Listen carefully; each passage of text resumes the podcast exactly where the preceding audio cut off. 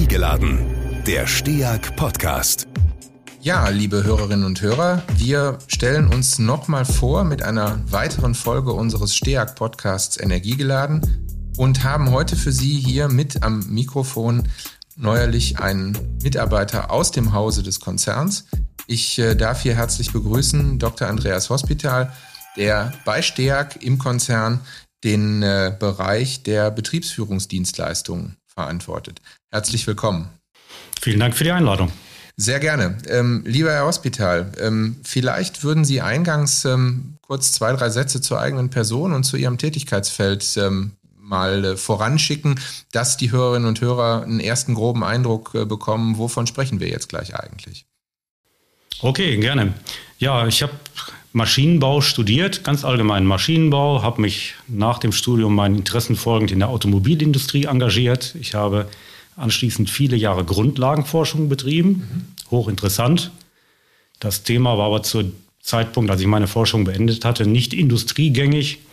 So habe ich Reset-Knopf gedrückt und mich an der Studienrichtung Energietechnik orientiert, habe bei der STEAG AG damals angefangen und bin die letzten 27 Jahre dabei geblieben.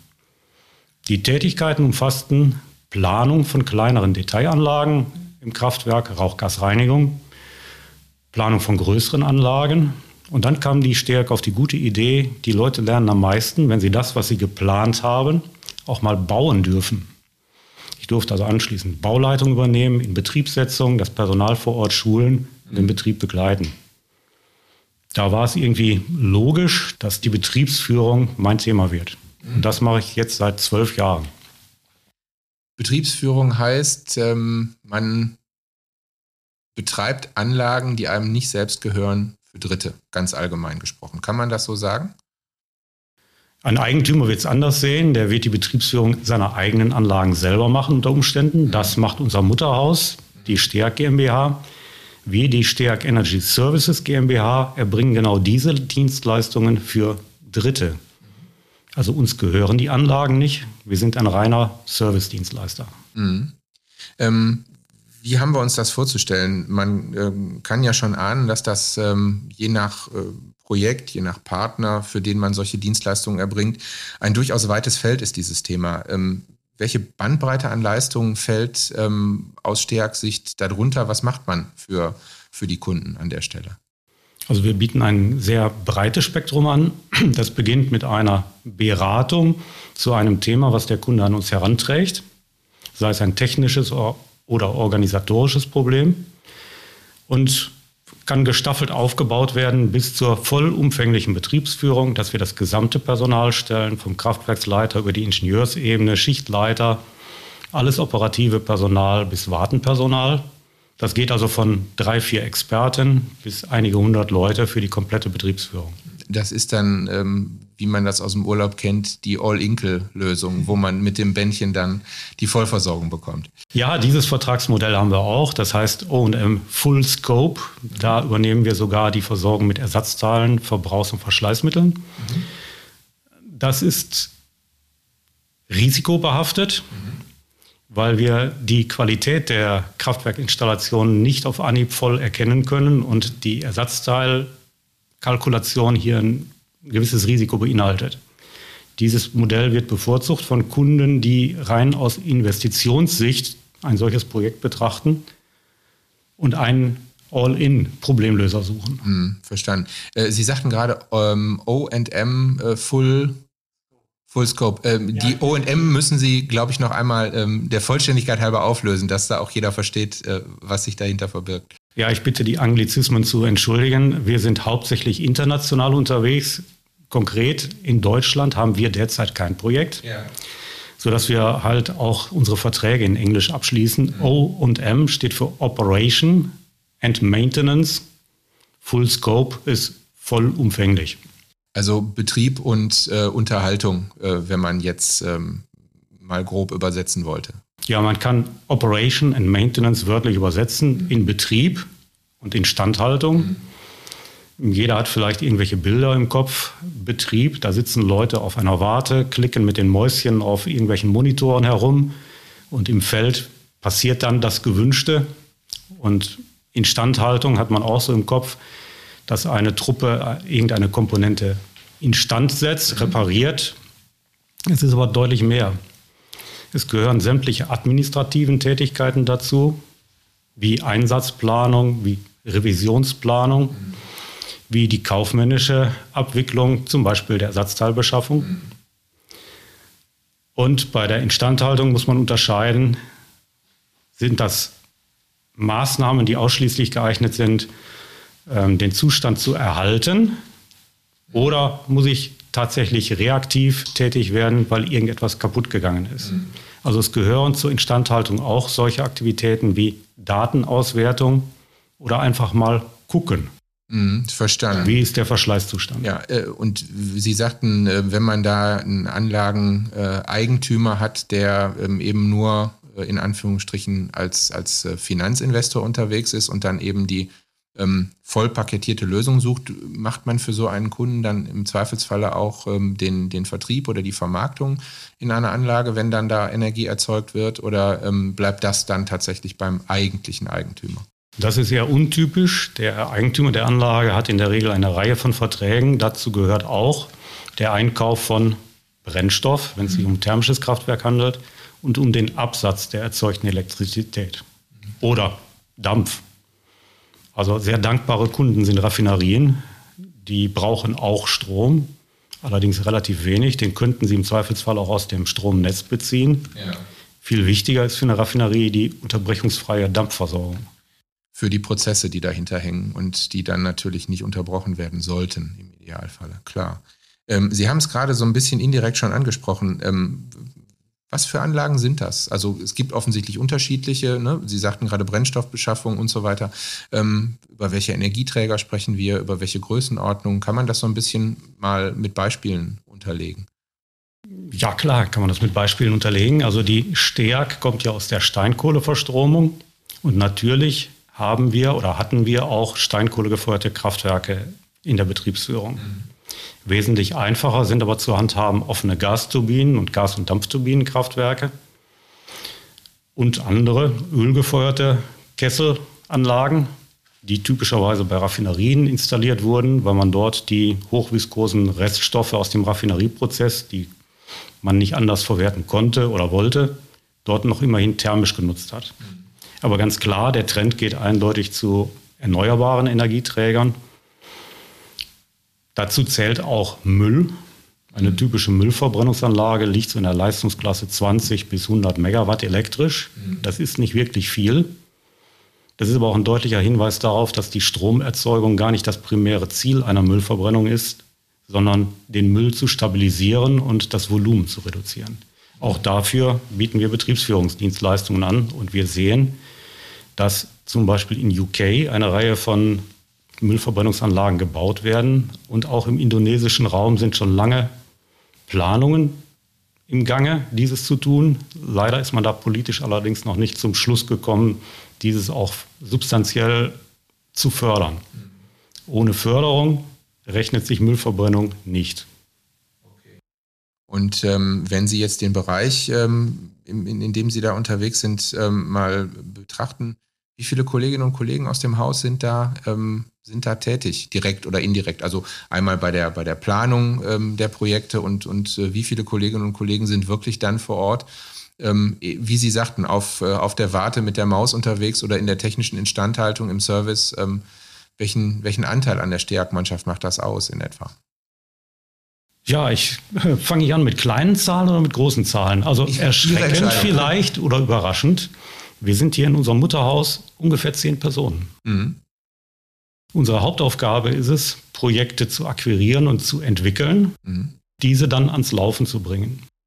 Wenn man in einem fremden Land ein größeres Projekt über eine längere Zeit abwickelt, dann muss man sich dort irgendwie niederlassen.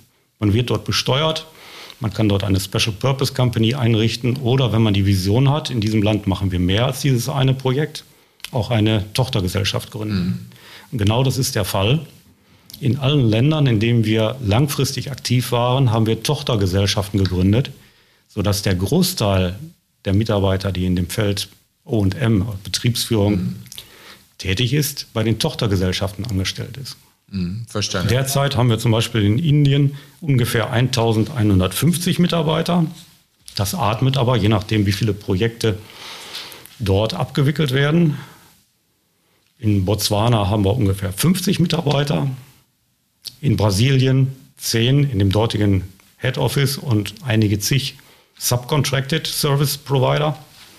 Also, wenn Sie die Frage ganz konkret nur auf unser Mutterhaus in Essen beziehen, wir sind ungefähr nur zehn Leute hier.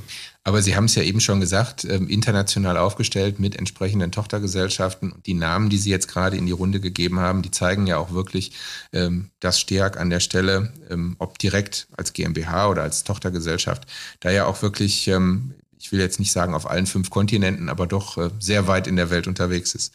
Ja, wie lange ist Steag ähm, bei dem Thema denn äh, eigentlich schon äh, engagiert? Sie sagten es eben selbst, Steag äh, eigentlich kommt vom, vom Betrieb der Steinkohlenkraftwerke und da hat man, unterstelle ich jetzt mal, irgendwann gedacht, naja, was wir für unsere eigenen Kraftwerke machen, das können wir sicherlich woanders auch. Der Name Steag, die Marke Steag, die hat ja durchaus auch einen Klang, was sozusagen ähm, technische Kompetenz und äh, Ingenieur-Know-how angeht nicht nur in Deutschland, sondern in der Welt. Und da hat man dann festgestellt, wir sind nachgefragt und ähm, dann, dann gehen wir mal daran. Oder wie habe ich mir das vorzustellen, so von der, von der Entwicklung quasi des Geschäftsfeldes? Ja, das sind zum Teil Derivate aus Ingenieurdienstleistungsverträgen, Beratung. Man, man, Kunde fragt, das funktioniert hier nicht richtig, was kann ich machen? Dem kann man technisch helfen, dem kann man aber manchmal auch nahelegen, hör mal, bei der Betriebsführung, da könntest du eigentlich was optimieren, das müsste man anders machen. Mhm. Solche, ja, wenn der Kunde Interesse zeigt, nehmen wir solche Einladungen natürlich gerne an. Um Ihre Frage zu beantworten, seit wann? Seit ungefähr Ende des letzten Jahrtausends. Ja. Das erste langlaufende Projekt haben wir in Indien 2001 begonnen. Das haben wir immer noch in der Betriebsführung. Viele andere allerdings nicht mehr. Das mag verwundern nach dem Motto, wieso wollte der Kunde euch nicht länger beschäftigen? Habt ihr Mist gebaut? Umgangssprachlich. Nein, ähm, viele Kunden haben das Interesse, von uns zu lernen. Deswegen ist auch Training der lokal aktiven Leute ein wesentlicher Bestandteil unserer Services. Das bezieht sich nicht nur auf die Operator oder auf die Maintenance-Mannschaft, sondern auch auf das Management.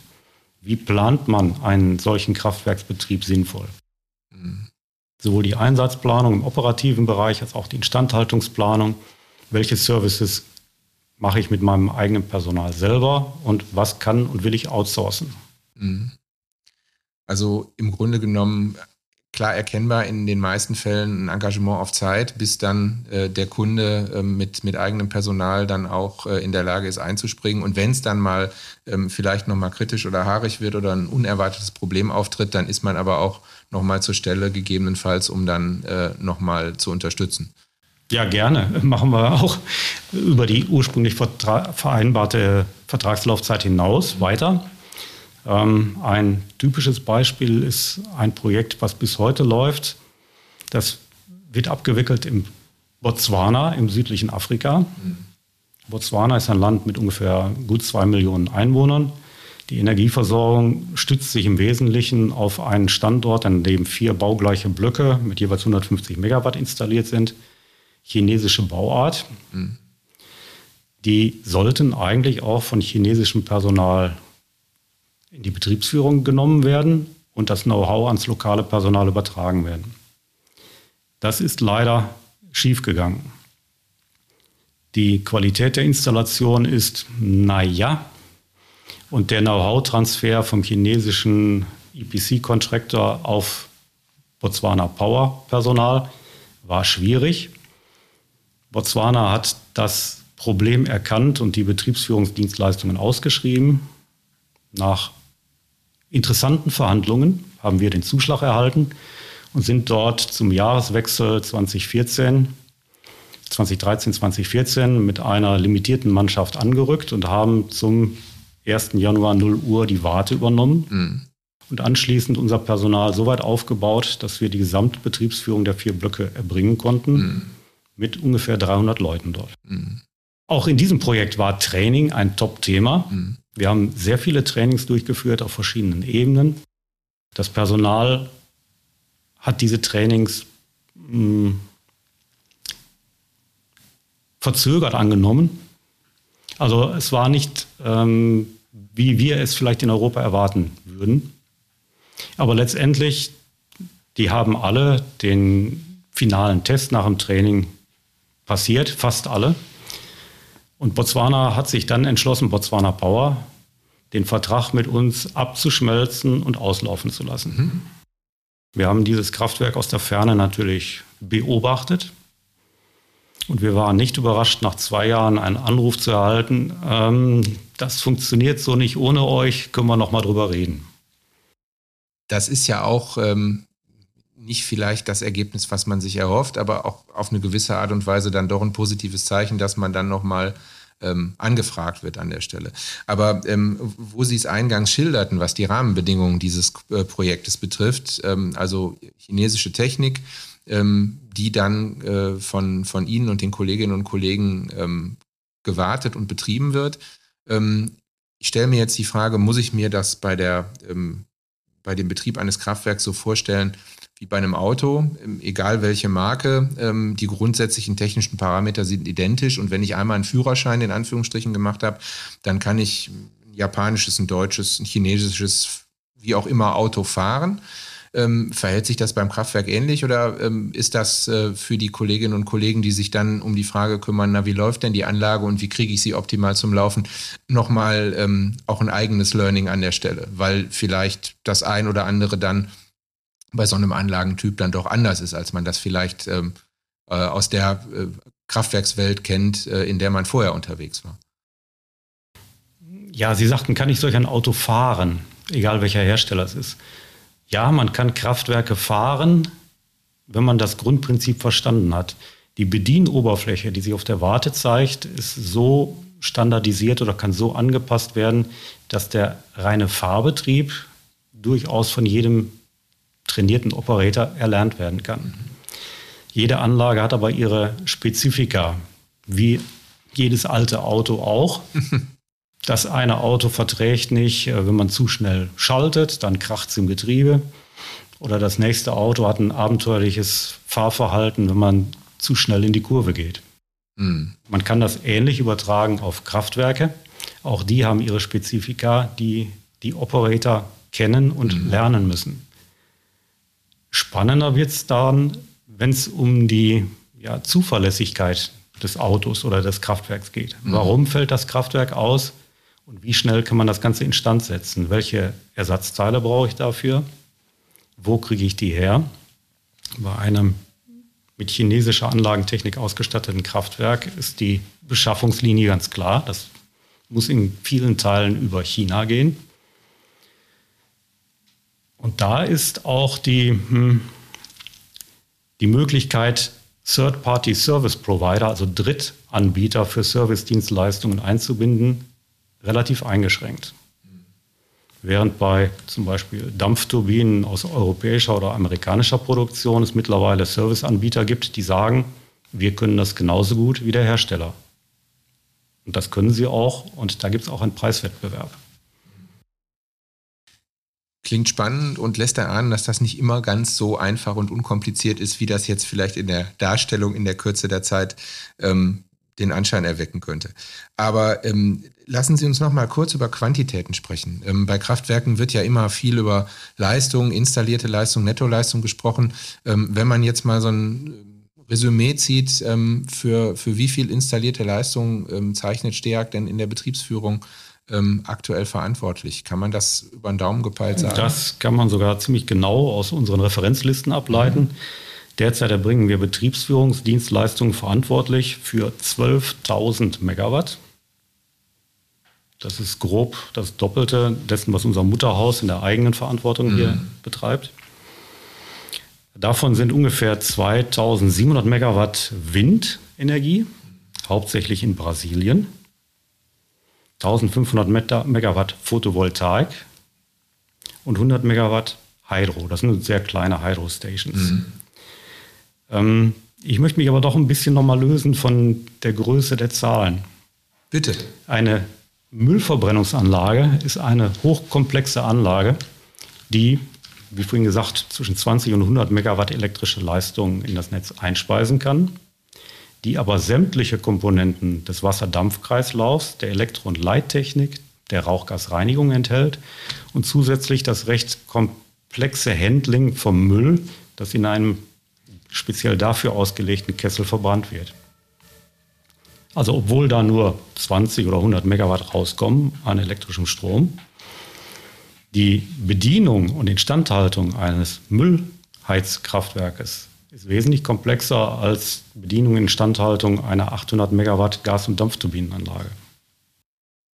Das klingt nachvollziehbar. Vor allem würde ich jetzt laienhaft mutmaßen, weil man natürlich äh, unter Umständen nicht weiß, was da in dem Müllsack äh, tatsächlich drin ist, der da möglicherweise dann verfeuert wird. Also wie, wie verhält sich da? Ähm, Gibt es dann ähm, notwendigerweise nochmal, äh, wenn man so will, eine Art Qualitätskontrolle für den, den Müll, der dann in die Verbrennung geht? Oder ähm, wie stellt man sicher, dass es da die, die nötige, ja, sagen wir mal, ähm, Energielast bei diesem, in dem Falle ja Energieträger, äh, Brennstoff sozusagen äh, gibt.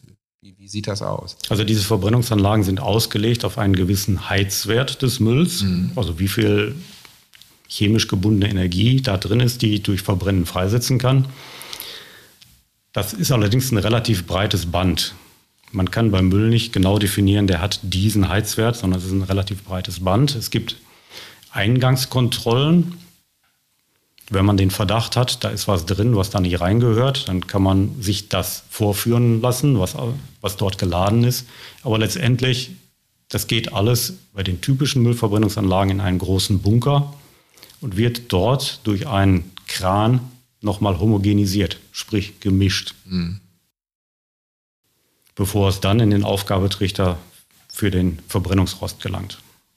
Aber das lässt natürlich erahnen, ähm, wieso es sich so verhält, wie Sie geschildert haben, dass das also vom, vom Betrieb her ähm, auch bei einer vergleichsweise geringen äh, Leistung, die dann von da aus ins Netz geht, ähm, trotzdem mit entsprechendem Aufwand verbunden ist, äh, die Anlage dann äh, sozusagen kontinuierlich und störungsfrei zu fahren. Also das, das ist plausibel, das kann man gut nachvollziehen, denke ich.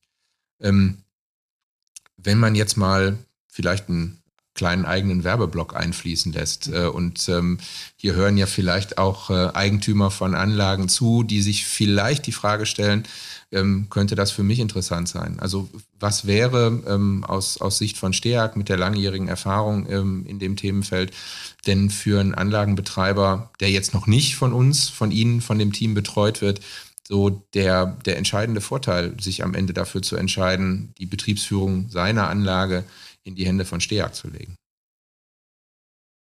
Es gibt verschiedene Kunden, die davon profitieren könnten, zum Beispiel, weil ihr Kerngeschäft gar nicht der Betrieb von Energieversorgungsanlagen ist, zum Beispiel Raffinerien. Die könnten ihre Energieversorgung outsourcen und die Betriebsführung uns überlassen. Die Steag betreibt ein Raffineriekraftwerk, Raffineriekraftwerk Leuna. Da ist ein ähnliches Modell realisiert oder wir betreiben, wir machen die Betriebsführung in Indien für ein Kraftwerk, was eine, ein Aluminiumsmelter mit Strom versorgt. Die sind fokussiert auf ihre Erzverarbeitung und wir stellen die passende Strommenge zur Verfügung. Was unterscheidet uns von anderen Betriebsführern? Zum einen haben wir die Erfahrung in unserem eigenen Kraftwerkspark und in dem Kraftwerkspark, den wir weltweit in der Betriebsführung haben, welche Probleme auftreten können und wie man mit diesen umgeht.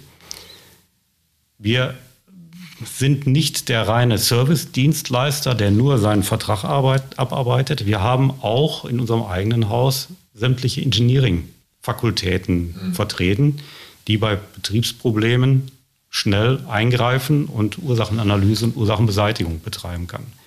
Letztendlich unser Wahlspruch ist, wir betreiben Ihr Kraftwerk so, als wäre es unser eigenes. Also mit Engagement und Commitment. Mhm. Und äh, mit dem Know-how in der Hinterhand, dass alles aus einer Hand dann auch angeboten werden kann, wenn der Bedarf besteht. Für die Problemlösung, wenn einer auftritt. Ne? Ja, klar.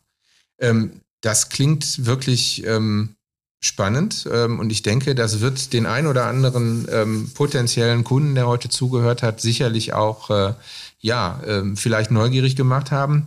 Ähm, man kann sie über unsere Internetseite finden, glaube ich. Und äh, da, genau.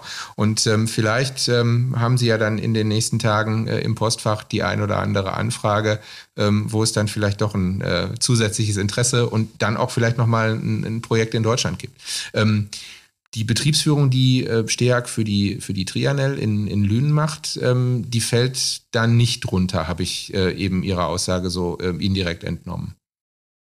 Dieses Betriebsführungsprojekt ist uns zugeordnet, aber das Kraftwerk ist eindeutig Kohle gefeuert mhm. und das passt nicht zur Neuausrichtung des grünen Bereichs der Stärke. Okay, verstanden. Und wir werden uns in Zukunft auf den grünen Bereich fokussieren. Also konkret Betriebsführung für Steinkohle gefeuerte Kraftwerke werden wir aus Deutschland heraus nicht mehr bedienen.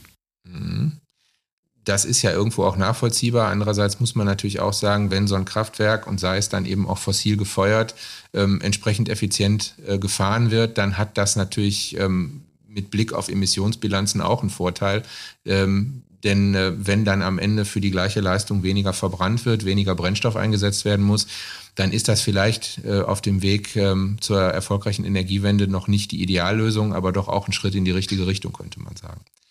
Ja, dann ähm, darf ich mich sehr herzlich für das Gespräch bedanken. Ich äh, glaube, die Hörerinnen und Hörer haben für ein Themenfeld aus, äh, aus unserem Konzern, aus unserem Tätigkeitsportfolio wieder einen interessanten Einblick gewonnen. Und ähm, zum Abschluss bleibt eine Frage, die wir allen ähm, Gesprächspartnern ähm, zum Abschluss immer stellen, nämlich die Frage, wenn wir uns ähm, hypothetisch in die Zukunft geschaut in einem Jahr wiedersehen, was würden Sie sagen bei dem Thema, was hat sich bis dahin getan, ähm, wie hat sich vielleicht nochmal eine Neuerung ergeben, äh, wie sieht die Welt ähm, beim Thema Betriebsführung in einem Jahr aus? Also ich glaube, die Zeitskalen, in denen sich große Änderungen abtun, die sind länger als ein Jahr. Mhm. Ich erwarte in Zukunft, dass wir viel mehr dezentrale Energieversorgungsanlagen in der Betriebsführung haben werden, unterschiedlichster Technologien. Mhm. Es gibt zum Beispiel derzeit Bemühungen, den Müll nicht komplett zu verbrennen, sondern einer Pyrolyse unter, zu unterziehen mhm. und die dabei freigesetzten Gase aufzutrennen, sodass man Wasserstoff abtrennen kann oder in Richtung Wasserstoff zu steuern. Man kann das mit Reifen, mit Plastikabfällen machen. Man kann Geothermie weiter nutzen. Also es gibt verschiedenste Ansatzmöglichkeiten. Meine Erwartungshaltung ist, wir werden uns auf mehrere kleinere Anlagen im europäischen Umfeld fokussieren, die Großkraftwerke, die weltweit in der Betriebsführung sind. Es entsteht immer mehr ein Preiswettbewerb, mhm. speziell bei den GUD-Anlagen. Da sind wir nur bedingt zu Hause. Klar, Preis und Qualität äh, sind dann ja manchmal auch in unterschiedlichen ähm, Kontexten zu Hause. Äh, das, was Sie zum Abschluss jetzt gesagt haben, klingt aber äh, wirklich spannend, gerade mit Blick auf die zukünftigen Projekte und Tätigkeitsfelder, die Sie erwarten.